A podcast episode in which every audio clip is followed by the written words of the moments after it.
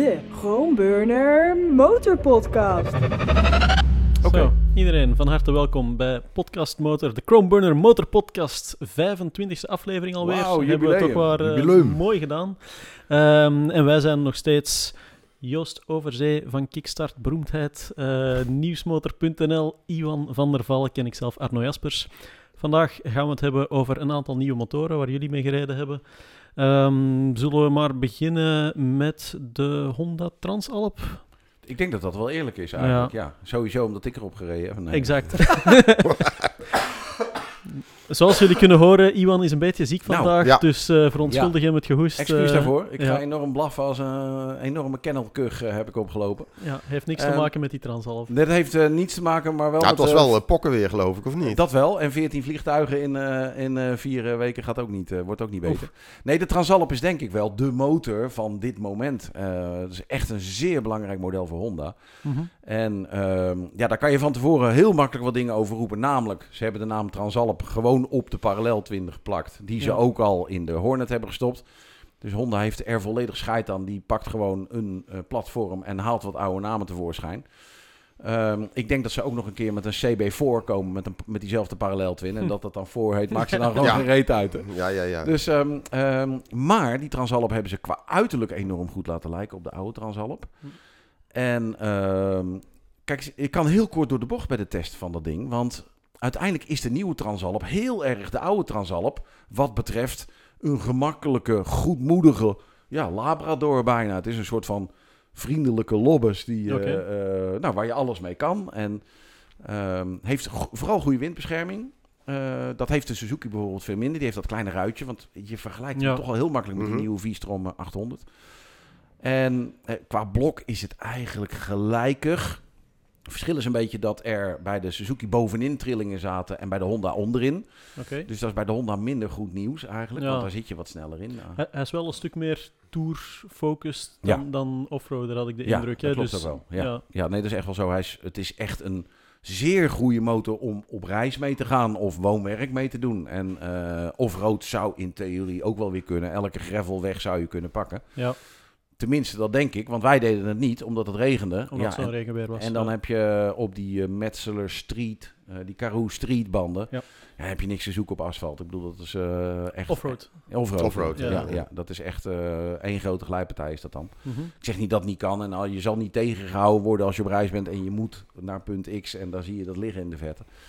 Ehm, dus dat kan best, maar het is in mijn ogen veel meer een straatmotor, een lichte, eh, nou, eh, wat tegenwoordig tourmotoren zijn. Ja, ja. En dat brengt me ook wel weer een beetje op wat ik bij de Suzuki ook wel vond, is dat je eigenlijk eh, de keuzes die gemaakt worden zijn vooral gericht op offroad. Er zit een 21 inch voorwiel in met die street Karoo banden.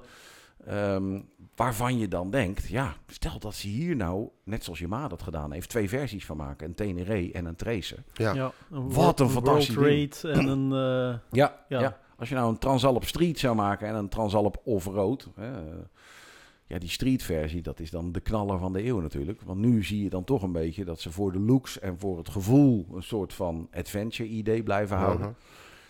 Maar in het echt is het gewoon in mijn ogen een straatmotor. Die ook off-road kan, maar dat kan met elke motor. Ik bedoel, Ja. eh, in principe met, met een, eh, met een Panigale, met, met slicks eronder, kan je ook echt wel off-road. Ja, het kan allemaal, ja. weet je wel. Hebben jullie met een oude Transalp ooit echt offroad gereden? Ik er niet. Offroad, nee. Nee, nee, nee. Dat- Nee. Ik heb de indruk dat dat toen, ook al waren dat zo meer de Dakar, eh, de grote Dakar-jaren, dat het toen helemaal niet zo'n ding was. Hè. Toen werden er echt gewoon tourmotoren gebouwd. Ja. En ja. Ja. mensen gingen wel op reis met de motor, maar bleven op de weg. Nee, maar dat deden ze, niet, dat- dat deden ze zeker niet met een Transalp. Ja, nee, dat ging je met een XT500 of zoiets. ja, ja, dan klopt. indruk. Ja. Ja. Ja, dat ging Maar toen zeker. waren er ook nog de echte tourmotoren. En die zijn nu allemaal eh, weggevaagd Ja. op de R1250 RT na. Ehm, dus is dat overgenomen door de Adventures en de crossovers. Ja. En Mhm. ja, daar komt dan zo'n Transalp opeens opduiken. Ja. En, eh, Maar, maar goed, als ik jou zo, als ik jou zo hoor allemaal, eh, dan krijg ik geen seconde het gevoel van Nou, dat vind ik wel eens een interessante motorfiets, die nieuwe Transalp.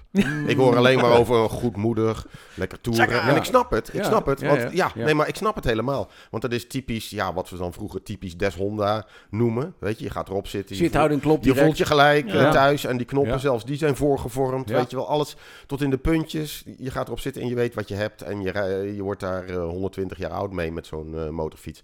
Tegelijkertijd, eh, en dat straalt hij op een bepaalde manier ook uit, eh, voor mijn idee. Eh, ik heb hem nog niet eens in het echt gezien. Over twee weken ga ik er wel mee rijden met de, de Transalp. Hij heeft wat van de, de, de, de oude, eh, natuurlijk de oude Afrika. Twin. Er zit een beetje van dat hem allemaal in. Maar voor de rest komt hij op mij een beetje bijna iel over. Ik vind hem niet stoer. Hmm, Ja, nou, ik snap wat je bedoelt. Dat is in het echt wel iets beter, vind ik. Mhm. Maar dat komt dan eigenlijk ook weer door een aantal dingen die je niet zo nodig hebt. Eh, en Ja. vooral de dingen waar wij op reden, die zaten helemaal vol met accessoires. Daar heb ik zelf altijd een beetje een hekel aan. Eh, Dan Ja. heb je wat te verbergen, lijkt het wel. Ehm, maar hij ziet er gewoon uit als een Transalp. Hebben ze super slim gedaan, vooral in die witte kleurstelling. Dan moet je wel weer extra betalen. Wil je dan Transalp onder op je tank hebben? Huh? Ehm, ja, dat is allemaal een beetje raar, want dat is dan de tankpad. en dat is eh nou, allerlei flauwe. tankpad. Ja, Ja, normaal kennen we die van een ander merk. ja. Ehm, maar hij is niet super rijk uitgerust ook. De Nee, te 800 die heeft de quickshifter standaard bijvoorbeeld. En heeft veel betere vering. Oké. En wat daar grappig aan is, de veel betere vering van de Suzuki is Showa. En de veel, ja, wat mindere eh, vering van de Honda is ook Showa. Tada, van wie is Showa? Van Mhm. Honda. Dus Showa heeft de beste vering verkocht aan Suzuki. Nee. En de minder goede vering aan Honda. Dat hebben Ja. ze gewoon moeten doen om prijs. Dat is allemaal... eh, hè? Heb Ja, je dat bevestigd gekregen of eh, is dit jouw eigen Nee, nee, ervaring? nee. Ik heb gewoon gezien dat er betere Showa's onder de... eh, de- want ik heb Dat ik ook is mee heel gereden met die V-Strom 800. Ja, ja, ja. Die is gewoon qua vering fantastisch. Echt waar. Die is supergoed op dat, is vlak. wel heel grappig. En de eh, Transalp is goed. Gemiddeld, te gemiddeld tot Nou ja, goed. Maar Precies, prima. dat bedoel ik. Weet Ja, je wel. alleen veervoorspanning kan je instellen voor en achter. That's it. Ehm, maar gewoon... Dat zijn gewoon die 30 extra kilo's van de Suzuki. Die, Dat is eh, waar. Nou, ja, want dat is... Dat is wel een deze- stukje zwaarder, hè? Deze Ja. weegt 208 kilo, de Transalp. En die Suzuki weegt 233 kilo. Dat is een gigantisch verschil. En ik snap ook echt niet hoe dat heeft kunnen gebeuren. Ja. De grap is dat ze bij Suzuki zelf zeiden dat we eh, weight is not eh, important. Eh, eh, niet helemaal. De oude kreet die Kawasaki ooit beroemd gemaakt heeft. Eh, Kawasaki Heavy Industries. Ook net nog zeggen, de heavy industry. ja, maar ehm, eh, dat ligt gelukkig al lang achter ons allemaal. Maar het punt is wel dat die, jij zegt dat ik die, eh, dat, dat je die Transalp misschien, ja, ik prijs hem niet echt aan, maar ik prijs hem wel echt aan voor mensen die gewoon, ja, geen gezeik, eh, Ja. van hier lekker met je, met je tent achterop naar, eh, weet ik veel wat wil rijden, geen pretenties hebben om al te veel groot te gaan, of elke dag naar je werk op en neer. Als Daar jij- super voor. Precies, ik kom net uit Marseille, weet je. In, in dat soort steden, een stad als Parijs gaat zo'n ding natuurlijk mega, Tuurlijk, mega Tuurlijk. verkopen. Ja. En je, je gaat zo'n ding Ja. overal eh, zien Ja. rijden, zo'n Transalp. Je Dat zit weet lekker al. hoog, hij Ja. doet niks verkeerd, Nee. hij doet Nee, hij, hij doet ook niks supergoed. Maar hij doet ook echt niks verkeerd. Ja, hij ziet er leuk uit. Je zit hoog en kan dus goed over het verkeer kijken. Ja. Eh, de vering is een beetje aan de wat slappere kant. Nou, dat is in de stad ideaal. het is Ehm, typisch het... typisch een Waarom Honda. Honda- waar Honda groot mee is geworden. al het Honda-verhaal, hè, want uiteindelijk, als ik nu dan even ga vergelijken... Oké, de Afrika Twin, dat is misschien nog een dingetje apart. Die kost ook ja, 5.000, 6.000 euro meer. Maar als je dan die NT1100 ernaast zet... Die Ja. ik van de week mag ophalen als lange duurtest. Ja, overigens. kijk, maar dat is, enorm op dat is dan net hetzelfde verhaal als die Transalp. Heel goed voor je Is woon-werkverkeer, dat maar verder... Nee, echt. Is dat cynisch? Dan Nee, zie je nee, dat- nee, ja. nee. Joh, eh, ik weet niet of jullie het nog weten, maar vorig jaar was de NT1100 Ja. mijn motor van het Ja, jaar. ja, Ja, ja, ja. ja. Ehm, dus, en, oh, Maar dat is, Tran- dat is echt de grijze muis der grijze muizen. Nu, nu hebben ze er Ja. dan nog tenminste een Transalp-sticker en misschien een set gouden Ja. velgen ondergesmeten. Ja. Ehm, maar het verschil tussen, ja, pakweg eh, die CB500X, dan de, DC, eh, de NC750X. Ja. Nu dit ding, dan de, wat staat erboven? Dan zit je bij die NT1100. En eigenlijk de Afrika Twin, als je gaat vergelijken, de oude Afrika Twin 1000, die hebben ze dan al een stukje ja, vertoerd door Ja. er een Mhm. 1100 van te maken. Dus het zit allemaal zo ontzettend dicht bijeen. En bij die Transalp, wat moet die kosten trouwens eh, hier in Nederland? Eh, uit mijn hoofd 12,700. Maar Ja, dan zit er ja, naast. 12,700. 12,700. Ja, ja, dan ik- 1 euro eraf. Eh Reno altijd als hij mijn testvideo's maakt, dan maakt hij dat heel lollig. Dan zie je eerst 12,700 in Min beeld en dan ben je ja. ping hoor je dan en dan min 1. Ja, Oké. precies. Maar hij zit ook al mijn versprekingen, maakt hij ook al hashtags van in beeld. Dat ik, Echt waar, joh? ja, ja, dat ik lekker voor lul sta, zeg maar. Ja. Dat ik, ja, dat is tof. Maar om even terug te ja, komen op, die, ja. op, die, op die Transalp. Rubber ja. Dan, dan zit je met... eh, ja, 12.000 en een beetje in Nederland. Dat gaat 10.000 en een beetje in België worden. Eh, tel er nog 1000 euro bij voor de Honda kofferset. En dan als je En de er quickshifter, die moet je En- gewoon en altijd nemen. En die kost quickshifter, dat is 200 dan pieken. 200 en een beetje. 200, 300 euro voor een quickshifter, eh, handkapjes of zoiets, dat zal er waarschijnlijk ook niet op zitten. Ehm, ik, had, ik had gezien, ehm, wat ze wel volgens mij goed gedaan hebben, op die NT1100, daar had je aan het stuur echt zo, zo'n eh, jaren Zo. 80 telefoonblok Ja. eh, met knopjes. 22 knoppen ja, had dat ja, ding. exact. Ja, dat is wel weg Ja, op klopt. deze. Ja, ze hebben nu daardoor is het eh, goed bedienbaar geworden. Het is Hm. makkelijk te vinden allemaal. Dus dit is nu eindelijk op een niveau dat het gewoon zo hoort. Maar nee, die NTL 1100, dat is echt Ja, lachwekkend. Maar je hebt nog wel een elektronica pakket op deze. Ja, dat klopt. Ja. En eh, daar zit alsgene op wat niet alle merken hebben, ook dat je de motorrem kan bijstellen. Dus, dus dat is wel fijn. Eh, hij heeft ook, ABS, tractiecontrole. ABS heeft die verschillende standen. Dat heeft de V-strom bijvoorbeeld dan weer niet. Mhm. Eh, tractiecontrole en rider mappings. Terwijl ondertussen eh, we weer bezoek krijgen van, eh, van Buts. Ja. Dus, ehm, eh, dus uiteindelijk denk ik dat het een supergoed ding is. Echt waar. Hij blinkt alleen nergens in uit. Nou, dat is. Ja. eh, als je van tevoren het merk niet wist, dan kon je zelf waarschijnlijk al Honda invullen. Eh, je zit er geweldig op. Afwerking is prachtig. Echt waar, klopt Ja. geweldig. Eh, ik denk dat je een inruilwaarde kan voorspellen. Ehm, Mhm. Ik denk Ja. dat je ook niet eh, langs de weg komt te staan met zo'n ding. Dus ik denk dat je aan de Transalp een fantastische motor koopt. Ja. Maar ja, je moet niet denken dat je op de Gotthard eh, iedereen snot voor de ogen kan rijden. Want eh, dan, nou, dan komen de NT1100's en de crossovers en de wat hardcore off-road machines je wel voorbij. Mhm. En dat, nou, daar zou ik, ik zou het super vinden als er van de Transalp nog een NT750 komt, Ja, zeg maar. ja, ja, Dat, ja. eh, en daar hoop ik dat meer merken dat gaan doen. Want dat hele off-road verhaal vind ik super tof. En wij gaan dan bij de introducties... Nou, eh, bij Honda was het 8 kilometer. Maar bij Suzuki hebben we echt wel serieus 40, 50 kilometer off-road Offroad, gereden. ja. Super tof. Maar ja, dat is wel Sardinië. Of dat is wel eh, eh, Spanje of Portugal of weet ik Ja, wat. En hier in eh, Nederland, ja, succes. Dat is niet Amsterdam, Dan Brussel. roept iedereen de Ja. TED. Nou, even serieus. Eh, de TED is hartstikke leuk ook. Maar daar worden mensen het ondertussen ook al zat... dat die optocht van motoren daar eh, vooral in het weekend is. Ja. Dus eh, ik snap... Het uiterlijk is cool, het ziet er stoer uit. En je kan tegen de buurvrouw zeggen... ik kan hier zo mee naar Zuid-Afrika rijden. Nou, Ja. dat, is, dat is cool. Wil je eens achter op Ja. mijn motor zitten? Precies, kom je aan mijn reserve hier. Ja. Ehm, maar ik hoop dat er een crossover komt. Dat, eh, dat. Dus ik, Transalp, zeer, zeer ruime voldoende. Ehm, zeer knap teruggekomen ook van Honda, dat ook wel. Ehm, het is een beetje flauw dat ze die paralleltwin er- erin geperst hebben. Maar ja, daar moeten we maar overheen stappen. Maar onder de streep een, ja, een, een, eigenlijk een ding wat, wat niks verkeerd doet. Ja. Veel, veel verschil met de Hornet qua motorgevoel? Nou, het aparte vond ik dat die Hornet wel een beetje uitdagend is. En dat er aan dat blok bijna niks veranderd is. Sterker nog, bij de technische presentatie beginnen ze dan een beetje over de elektronica en over eh, het inlaattraject. En nou, Ja, dan ja, weet, je, ja. dan weet je Ja. al dat ze eigenlijk niks gedaan hebben. Ehm, maar op de een of andere manier... Ondertussen pleegt er in Japan een eh, ontwikkelaar harakiri. Oeh, ja, ja, precies. Niks gedaan. Eh, maanden mee bezig geweest, ja. Ehm, maar uiteindelijk in de Hornet voelt het nog uitdagend aan. Maar vooral door de wat mindere vering van de Transalp. Zo gauw als je van het gas afgaat, duikt hij aan de voorvork nogal in. Ja, ja, ja oké. En zo gauw als je dan nog aan de rem erbij komt, dan duikt hij helemaal in. Dus dat betekent Ja. dat echt jagen met dat ding niet aan de orde is. En dat in combinatie met een 21.000 voorwiel is toch... Bijvoorbeeld, ja. En dan heeft hij wel een, eh, zeg ik het goed uit mijn hoofd, een 18 inch 18 inch Achterwiel? achteraan? Ja, Ja, oké. Mhm. dus dat is logisch Ja. dan die V-strom. Want die heeft dat een beetje raar natuurlijk met die 7, met de 17 inch. Maar het is, eh, ja, het is geen ding om mee te knallen. Nou, en er zijn zat mensen die willen helemaal niet knallen. Nee, maar dat die is- willen gewoon lekker tentje achterop. precies in de, in de strategie Ja, in, in de filosofie. Ja. Het was Of met je meisje, met je- ook ja. niet. Gewoon Ja. goedmoedig, lekker. Ja. eh, Zullen, we, zullen we dan maar meteen de oversteek maken naar een, eh, een model dat wel gemaakt is om, eh, te ja, racen. bijna MotoGP mee te rijden in de buurt van Marseille? Nou ben ik benieuwd wat er komt. dat was wat zeg. Hé. Ja, Jo- Jo- Joost mag ook nog eens buiten. Ja, ik mocht ook buiten spelen met eh, eh, Royal Enfield eh, Super Meteor. Op de een of andere manier noemt iedereen dat Comet. Ik weet ook niet Ja. waar dat vandaan komt. Maar in ieder geval Super Meteor Ik 650. noemde het ook Comet eigenlijk, maar... eh, Maar goed, het is, ik het is in ieder geval het, eh, de, het is zeg maar een eh, Continental, een Interceptor. Maar met hetzelfde 650cc eh motorblok. De twee cilinder. Mhm. Eh, niet uitwisselbaar met de twee cilinders zoals we die kennen inderdaad uit eh, ja, de, nieuwe, de new wave van eh, staande twee cilinders. Maar gewoon een luchtgekoelde 45 pk. Luchtgekoeld. Luchtgekoeld Wauw. is een blok, ja. 45 pk? 45 pk. Halleluja. En eh, ja, gewoon een motorblok waar ik ja, sowieso op basis van mijn ervaringen met de Interceptor ontzettend, ontzettend blij van word. Weet je, het is, het is niet, ni- niet snel, maar het voelt altijd lekker. Het is ongelooflijk soepel. En eh, het is een heerlijke, ja, heerlijk motorblok, wat, wat, wat eigenlijk alles kan, behalve hard knallen. Ja.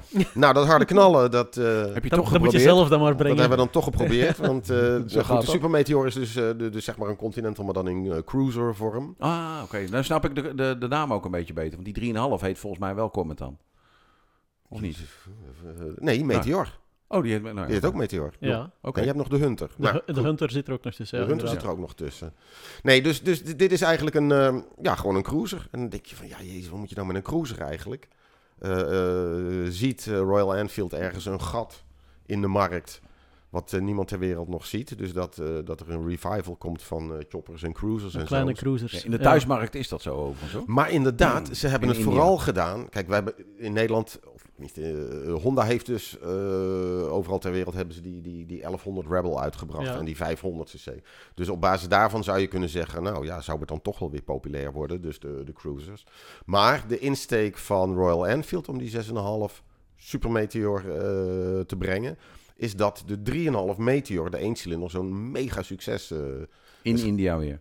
nee, ook eh, in Frankrijk. Echt? Ja. Oh, Holy Ze hebben afgelopen jaar in Frankrijk hebben ze er 1200 van verkocht. En dat, dat is gewoon eh, ontzettend veel. Terwijl eh, Royal Enfield, de man van Royal Enfield Frankrijk, of tenminste van Cima, die het grote Ja, ja, ja. overkoepelende Mhm. dingen. Kapitein Chaos. ja, ja nou, dat, dat, dat, dat is wel Dat wat is hem die toch of niet? Ja, dat Ja, is, het is een dat- figuur. Je kent hem Wel de figuur, maar die, die, Ja. die zei mij ook letterlijk eh, van, van ja, toen, toen wij dat ding, eh, of tenminste toen we de, de, de foto's eerst kregen van dat ding, van die Meteor 350. Nou, toen wilde ik hem ook gewoon in de plomp gooien hier in de Middellandse Zee eh, en dergelijke. Nou, zo praat die man. Ja. Heerlijk, eh, recht is hem. raap en eh, eh, grof in de waffel.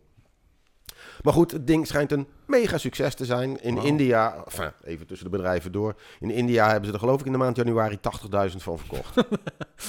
Altijd leuk. Ja, maar daar hebben ze ook eh, wel concurrentie van de Java 350. Nee, serieus. Ja, Ja, dat klopt. ja. Verzin het niet. Ja, maar 350, Ja, ja. nog. Ja, ja, ja. ja nou, nee, die door- wordt door Mahindra dan tegenwoordig Ja, gemaakt. klopt. De eigenaar van eh, Peugeot is dat ook Klopt. tegenwoordig. Klopt. Een Java 350. Maar goed, op basis daarvan, op basis van het succes van de, van de, de, de Hunter 3,5 en de Meteor 3,5, hebben ze dus deze gebracht. Eh, terwijl ik eigenlijk gehoopt had op een 900cc versie van de Interceptor of de dingen. Maar Ja, goed, maar daar hebben ze helemaal geen ne- zin in. 900 cc in India? Nou, exact dat. Ik Weet denk je, dat Royal Enfield wordt, wil zich Ja. alleen maar focussen op dat pak een beet 350 tot 650 segment. Mhm. Nou, daar is wat voor te zeggen. Want er en dit is ook poepen zonder drukken natuurlijk. Niet om het een of ander. Maar ze, dat ding flatsen ze relatief makkelijk in elkaar natuurlijk. Natuurlijk. Ja. Ja. Natuurlijk. Nou, in ieder geval, dus, dus je hebt dus een cruiser. eh, een, een, eh, een, eh, wat eh, ja, klapstoelachtige zithouding en dergelijke. Wel heel comfortabel. Zoals je nu zit ongeveer. Ja, nou, lekker, lekker om mee te pokkelen, weet je wel. We zaten in Marseille, dus daar een beetje, een beetje langs de kust eh, een beetje te toeren. En dan denk je van een beetje flaneren, 45 pk. En dan denk je eigenlijk dat het verhaal daar wel klaar mee is. En ja, nou goed, weet je, interessant. Maar diezelfde man van Cima, die Frédéric Fourgeau heet hij. Die, die was voorrijder zeker. Want dan weet ik al wat er gebeurde. Nou, die Full was pool. niet zozeer voorrijder, maar die, eh, die kwam 's ochtends in Marseille aan. Die kwam 's ochtends in Marseille aan en eh, hij woont in de Bourgogne. Dus, maar die was eh, s s'nachts om drie uur was hij in zijn eh, Porsche gestapt en was hij even naar Marseille gekomen knallen. Om toch even mee te rijden. en het is niet alleen een prachtige kerel, een, eh, echt een, een vent met savoir-vivre, echt een levensgenieter en eh, een grote waffel. Eh, maar hij is ook nog een, tamelijk legendarische coureur geweest. I know. Eh, hij, was, hij is begonnen in de Kawasaki KH400 Coupe. Eh, dus dat wil zeggen die drie-cilinder tweetakt in de jaren 70. eh, daar was hij vrij groot mee geworden. Maar hij heeft ook voor Kawasaki gereden in de Boldor eh, Endurance Ja. races en zo. Dus die kerel die is ook niet helemaal van gisteren. En dan hadden we als voorrijder van een bepaalde route bij de Route des Crêtes. weet wel, langs, ja, ja, als voorrijder hadden we een, een lokale Royal Enfield dealer. Die de, de, ja, natuurlijk alle routes gewoon uit zijn hoofd kent. En die ook niet te beroerd was om een potje te gassen. Dus er was dus op een gegeven moment hadden we wel zin om eens even wat meer te doen dan dat eh land, landerige plokken, plokken, plok. Ja. Dus hij reed voorop. Daarachter zat ik. Dus die, die, die dealer zat voorop. Daarachter achter zat ik. Eh, daar weer kort achter zat die Frederik Oh, wauw. Ja. En in de vier, op de vierde plek daar lag een eh, Koen Alders. Oh ja, De- Knalders. de enige echte Koen Klik. Alders. Knalders in de En om de, de zaak in de gaten Die te kent de houden. route Kret overigens goed. Omdat hij daar ooit eh een Een decor in TL1000 gevlogen is. en Ja. een TL1000 S neergelegd ja, heeft. Ja. En ik ken de route Kret weer goed, omdat ik daar... Ik bedoel, daar word je pas echt, dan voel je Mhm. pas echt dat je oud wordt. De ZX9R nog eens een keertje Maar toen was hij nog niet geasfalteerd, toch? Jezus Christus, ja, wat een tijd geleden. Maar goed, in ieder geval. En, en, en eigenlijk vanaf dat moment was het gewoon planken, planken, Oh, zalig. planken. Echt wel zo verschrikkelijk gelachen. Gewoon. Die voorrijder die, die, die, die, die had net even iets meer tempo dan ik. Maar ik kon erbij blijven. Maar steeds bij elke haarspeld voelde ik dus die, die rare Frederik zo. ik voelde overal zijn voorwielprik aan alle kanten en Praag. dergelijke. Ja. En ik hoorde dat motorblokje. Weet je wel, overal knallen. En ik wist gewoon elke keer denk ik van één schakelfout en het gaat en, en, en, en ik, en hij komt er voorbij, weet je. Hij, zit- hij, hij, hij zit gewoon constant te vissen. Als een echte coureur, gewoon waar hij er voorbij kan. En dat bleef maar gaan. Ik denk dat we een, eh, 20 minuten zo gereden hebben. Echt op het scherp van de snede Gillen met dat ding. Ja. En dan af en toe uithangen in dat kuipzadeltje. Ja. Natuurlijk, Ja, ja, wat er helemaal niet voor gemaakt is natuurlijk. Om de zaak toch nog een beetje rechtop te houden. prachtig. Ja. En om niet die eh, hele zijkanten weg te schaven. Ja, ik dacht net te zeggen, heeft dat ding treeplanken of zijn het gewoon nog Het voetsteunen? zijn gewoon een voetsteunen en Ja. zo allemaal. Dus je, wil die motor toch een beetje sparen. En dat scheelt Ja. dan toch natuurlijk die, die, ja, die halve seconde gewoon bij het uitkomen van een bocht natuurlijk eh, helling op. Maar om het toch nog een beetje een zinvol verhaal te maken. Royal Enfield schermt heel erg met dat zij zoveel gebruik maken van eh, Harris Performance. Of dat zij Oh ja, eigenlijk Oh ja. Harris Performance in hun beheer hebben. Weet Ja, je wel, de ja. legendarische framebouwer. Ja.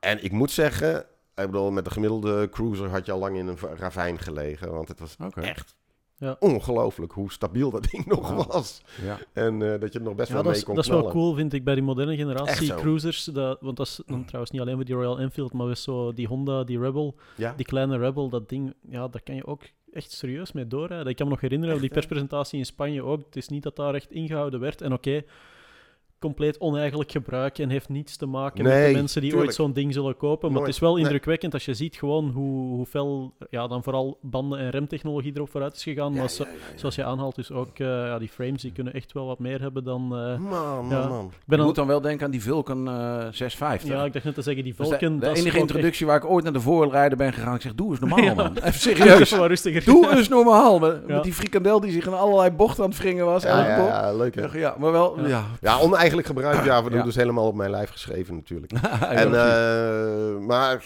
ook wat betreft... Wat kost die? Weet je dat? In eh, Nederland? eh, iets onder de 10. Oké. Of tenminste 10, Ja. maar dan eh Renault zal het corrigeren naar eh, ping, Ja. min 1 of zo. eh, in Nederland dan. Dus in, in België ja, in zal België die... zal die een stuk onder de 10 moeten ja, uitkomen. onze, en, Maar eh, wat ik wel vaak vind bij dit soort introducties, het doet me altijd denken aan de CBR 125. Er komt Ja, ook een dag dat je zelf op een regenachtige dag terugvindt op de A2.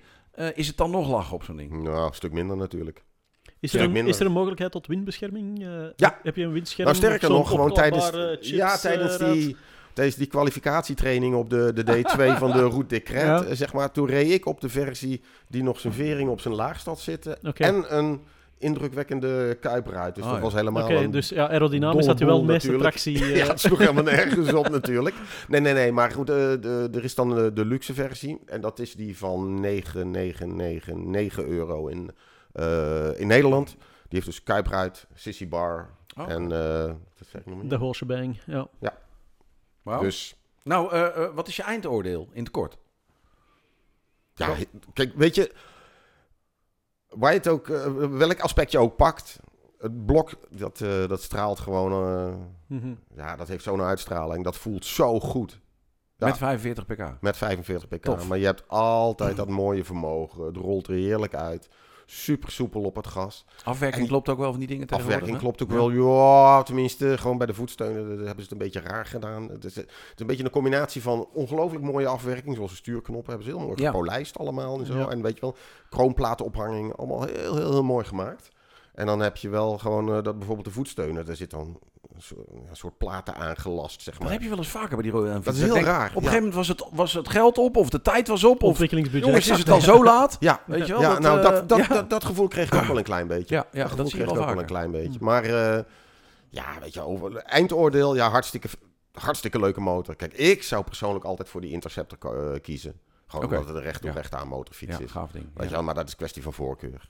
Mhm. Oké. Nee, voor dat, voor dat geld, weet je, voor, voor nog geen tien heeft, heeft Royal Enfield wel iets heel leuks natuurlijk eh, in de aanbieding. Als alternatief voor ja, die overkill bijna aan eh, vloeistofgekoelde staande twins die Ja. nu eh, de wereld eh Ja, of eh, wij Ja. mogen morgen op pad naar de, de Ducati eh, eh, V- V4 eh Haatse And Flats. now En, for something completely different. 200 208 pk, dat soort gedoe, zeg Ja. maar. ik, ja, dus, eh, nou, dit is dan wel weer heel erg En dan 45 pk, daar kan, je, kan ik echt ongelooflijk blijven worden. tof. Ja. Ja. tof. Ja, van 45 Ja. pk gesproken. Ik vind dat wel grappig eigenlijk, want uiteindelijk als je denkt aan cruisers, als je denkt aan, Mhm. ja, dat is toch voor altijd, voor mij is het altijd een beetje Route 66 gevoel, maar eh, ja, kijk, dan is bij een Indian of bij een Harley, vind je daar nog iets kleins? Ja, Ja, nou, eh, eh, ja mooi dus bruggetje zeg. Ja, Ja, ja, ja, ja, net ja. te zeggen, het, is een, het is een heel mooi bruggetje, maar als we nu even kijken naar het bestaande gamma, Nou, niet. wat- Nee, nee. is dat echt wee, nee. Nee, volgens mij is dat... Kijk, eh, en, die en, de- en één ding wil ik er nog even aan toevoegen. Sorry daarvoor. Eh Eén ding wil ik eraan toevoegen. Kijk, het is niet zozeer...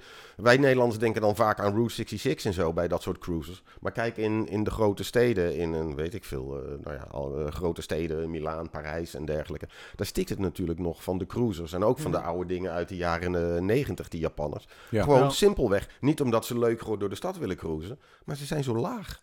Ja. Weet je wat? Dus je parkeert een ding en ook al staat die, die, loopt die straat naar beneden, dan ga je gewoon even makkelijk naar achteren, weet je wel. Je Precies. zet even je tas hier, eh, ding. Weet je, het zijn hele makkelijke stadsfietsen ook, Ja. cruisers. ja. Ja, simpelweg. Maar dus het mooie bruggetje, dat was dan richting Harley Davidson, waar ehm, ja, eigenlijk de modellen Street Rod 750 en consorten, die hebben nooit echt helemaal goed gedaan. Ehm, dus de Indische Harley Davidsons, maar nu komen ze weer met iets nieuws. Nog Chinese. lichter, nog kleiner. Nog Ja, een, eh, een Ja. Chinese Harley Davidson, de Ja. X350. Ja. Ja, Nou, Ehm, ja. doe jij het verhaal? Nou, la- Zeg weet je, eh, eigenlijk is dat geen Harley Davidson. Eh, dat is niet onaardig bedoeld, maar het is een QJ. Nou, QJ kennen we van verschillende merken. Kwang, Kwangyang heet Kwangyang? dat officieel. Kwangyang. Kwangyang. Oh, En Kwangyang. Kwangyang heeft ook Benelli. Mhm. Ehm, die hadden nog een eh, machine liggen. En daar hebben ze dan nu een ander eh, uiterlijk opgebouwd. En Ja. dat is dan nu de Harley Davidson X350 RA geworden. Het is me niet helemaal duidelijk of de X350 voor China is en de X350 RA voor eh, Amerika. Want daar hebben ze nogal wat opstapscholen. Hm. Harley Ja. doet ongelooflijk goed zijn best in de Verenigde Staten om mensen op de motor te krijgen. Door dat heel makkelijk gratis aan te bieden. Je mag komen rijden, instructeur erbij, super slim. Eh, en vooral ook omdat ze daar eh, 80% van de markt hebben of zo, weet ik veel, dat soort aantallen. Dus alle nieuwe motorrijders, daar, daar vangen zij er heel veel van. Eh, de X350 is ja, gewoon een Chinese frikandel. Hartstikke leuk, met een paar eh, Harley-stickers erop. Het beroerde is, ehm, het is een parallel twinnetje natuurlijk. Ehm, het Wel een twin is, dus. Oh ja. ja, oké. dus geen... Ja. eh, ja, ja, oké. Het is, Het is gewoon een ding wat ze al hadden, Ja. met een andere opbouw erop. Ehm, Harley moet dit wel doen. Harley moet een lichte motor gaan maken. Binnenkort komt Triumph ook met zoiets wat bij Bajaj gebouwd wordt. Je dat moet zeggen ze wel. al lang wel bij Triumph, dat ze met die 300 gaan komen. hè. Mm, Dat is echt ja. al Ik denk dat ze wachten. zes jaar. Maar... Ja, Ja, ik maar denk dat ze wachten op Harley. staat toch ook? NVA Ja. Is Ja. toch ook al jaren bezig om Ik iets denk dat ze? Harley het spits laten afbijten. Want Harley moet dus nu met de billen bloot. Iedereen buiten Azië gaat zeggen... Wat een KUT-ding. Dat gaan we echt gewoon... Wat een schande. Ja. Maar ehm, uiteindelijk, je moet wel als fabrikant. Want anders ga je kapot. Je moet in Azië gaan verkopen. Mhm. En dan is dit misschien niet zo'n domme zet. Maar alle mensen buiten Azië vinden dit geen Harley. En die hebben een punt, want het is geen Harley. Het is een Kwangyang met Ja. Harley-stickers. Ik moet wel zeggen, ik heb dan even die eh, originele Benelli opgezocht. Je zet een fotootje van de Harley ernaast en je ziet meteen, oké, ja, eh framewielen, Ja, afmetingen, TNT et cetera. 300. Ja, Ehm, nee, eh, S, SB 302 of zo. Ze hebben er een ja, ja, ja, nu heet hij tegenwoordig zo. BN, BN, heet die BN, tegenwoordig. Ja. ja. Maar dat was de. TNT 300 Ja, daarvoor van eh inderdaad, Benelli. die, die vroegere Benelli-reeks. Ja. Ehm, anyways, je zet ze alle twee naast elkaar en dan moet ik wel zeggen dat ze bij Harley van die styling echt wel hun werk gemaakt hebben. Tuurlijk. Want het ding, Het, ja, Ja. het ziet er cool uit. Het, het is echt weer richt- richting de, de XR750 flat Het is trackers dat ze gekeken hebben. Dus dat is heel cool. Maar ja, ik heb niet om het een Harley te noemen. toen ik de foto zag, ik heb niet ingezoomd van verder hoe het met afwerking zit of wat voor blok eronder Ja. zit. Maar als je hem gewoon zo kijkt, dan denk je, Ja. Fuck, is Ik, wil hem nog, eh, ik wil hem nog het voordeel 4500 van de twijfel geven. In China. Ja, dat, dat dus In, hè. China dan wel, Ja. omgerekend. Dus die gaat hij gewoon alsnog 8000 euro kosten als we hem niet brengen. Ja. Want zo werkt het dan. Eh, maar ik denk dat het allerslimste is dat Harley gewoon de eerste vijf jaar dat ding gewoon daar houdt. Niet naar Europa brengt. Niet alle haters gaan zeggen dat het een eh, uitholling is van merk. Wat het wel een beetje is natuurlijk. Maar ja, ze moeten wel. Ze moeten overleven. Mhm. Ehm, en dan langzaam maar zeker. En ik denk dat die nieuwe baas, die Zeitz, die heeft dat wel in de gaten. Maar denk je niet dat, dat, dat zoiets in Amerika ook wel iets zou kunnen doen? Nou ja, Kijk, wij zeggen, dus, allemaal, ja, wij zeggen ja. allemaal natuurlijk van ja, eh, dat wordt niet geaccepteerd in, eh, in Amerika. Want je hebt daar die, de, de bekende Harley-rijder natuurlijk. Maar goed, die heeft al de Livewire moeten slikken. Eh, Ja. Die nieuwe generatie, die Ja. eh, het, eh, Sportster, weet je wel. Of, in ieder geval de Pen Ja. Ja, ja. America hebben ze al Ja. moeten slikken. Ja, ja, nou dat is een beetje Ik zou bijna- ja. Ja, ik zou bijna Ik denk dat die. Zeitz daar, ehm Leverage werd eruit gekikt, Ja. want die ging te snel met al die dingen. Toen Ja. kwam Zeitz als CEO terug van Harley. En die heeft dat allemaal veel rustiger aangedaan. De Livewire is nu een spin-off geworden met een eigen merk. Ja. Dat is ook al een beetje om het merkimago van Harley te beschermen. Ja, Ja. klopt. eh, Ja. Dus ik denk dat ze deze wel brengen voor de eh, school. Hè, dus waar ik het straks over had. Maar als model, ik denk dat je gewoon een beetje rustig moet wachten. En dat is wel heel lastig voor ze. En dan over een, vijf- een jaar of drie, vier, vijf zeg je zo... Nou ja, je, ja, je kan er ook wel eentje kopen. Hebben hem een beetje doorontwikkeld. Is iedereen een beetje rustiger geworden. Maar op dit moment zou ik het niet doen. Nee, op dit moment is het gewoon een kwestie van... Die aantallen in Azië, weet je, dat, dat Ja. kan natuurlijk in Amerika. Kan Nee, maar ik zie mezelf al bij een Amerikaanse bikersbar aankomen rijden... waar eh, een, eh, 80 Ik van zie die... jou ook al bij een Amerikaanse podcastbar komen Ik zat net aanraden. te denken, ja, Ja. ik zat net te denken, ja. Ja, ja. zo van die met frengels aan je Met mijn leren chaps. Ja. Ja, ja, nee, waar. Ja, ja, Op ja. mijn X350. Ja, Ja, dan wordt het lastig. Zo'n lastig. achterop, weet je Ja, wel. ja, van ja, ja, eh, ja, ja. 68. Ja, dan krijg je de Captain America helm en een dikke zonnebril. Ja, ja. Dat zou wel zijn. wel je snor nog even Ja. laten staan. ja? Ja, Ja, ja, ik je lang slierterig haar. Het zou wel cool zijn van een X350 een, eh, een, En dan Captain America custom te Lederen bouwen. assless chaps. Ja, En dan een ja, ja. en dan een Budweiser 0.0 bestellen. Ik hoor zo. wel dat jullie er allebei goed in thuis zijn. hè? Ja, Ja. wij zijn er wel aardig in thuis. Ja, Ik ja. leer weer een hoop. Ja, nee, omdat we het toch over Amerika hebben. Jij wilde nog iets Oh. zeggen over Daytona, toch? Ja, Daytona. Want dat is een- natuurlijk wel het prototype van... eh, Wat een geweldige bruggetjes. Ja. Geweldige bruggetjes. Nou, Ja. gisteren was dus eh, eh, de Daytona 200. Wat ooit een legendarische race was, maar Ja. tegenwoordig ja, wordt dat verreden voor, met, met, met, eh, in, in een stadion. Of tenminste op de, de, de Daytona eh, racetrack. Mhm. Waar ongeveer 300.000 man kunnen zitten, zeg maar. Maar daar is werkelijk een halve paardenkop. eh, die, nou, zelfs die zit er nog niet eens allemaal. Maar goed, in ieder geval de Vroeger Daytona... gingen de twe- reizen heen uit Nederland. Hè? Vroeger gingen de reizen heen uit Nederland. De 73. Daytona 200 inderdaad. Het vraagt wel een beetje om historie. Die werd oorspronkelijk... Ik heb nog even een klein beetje Wikipedia er tegenaan gesmeten. Ja. 1937 begonnen. En tot 1961, van 37 tot 61, werden die races op het strand Ja, ja, Dat ja. gereden. Flat track. eh, Precies. Gewoon op het strand van Daytona Beach. Nou, dat hebben ze tegenwoordig. Kan je nog wel rijden op het strand. Maar dat is dan ons een beetje onder politiebewaking. En het slaat allemaal nergens meer op of zo. Maar goed, in die, die, die oval, eh, die is in begin jaren 60 is die eh, gebouwd. En toen, zeker in de jaren 70, dat was echt de Daytona 200. Dat was, nou ja, gewoon de- de place to be, weet je wel. Een Agostini kwam daar natuurlijk ook. Een Barry Sheen Ja. natuurlijk, heeft een mega ongeluk gehad. En de Nederlanders, die, ja, die waren daar ook. Ja. ik meer heb er- dan welkom. Eh, Sterker nog, er is toen 1975. Daar is ook wel een legendarische foto van dat ze daar met z'n vieren van die gouden pakjes staan. Ah, Daar ja. ging, eh, er was een delegatie van Wil Hartog, Marcel Ankerné, Rob Bron, Boet van Dulmen. Is in 1975 eh, naar Daytona gegaan met een gecharterde 747.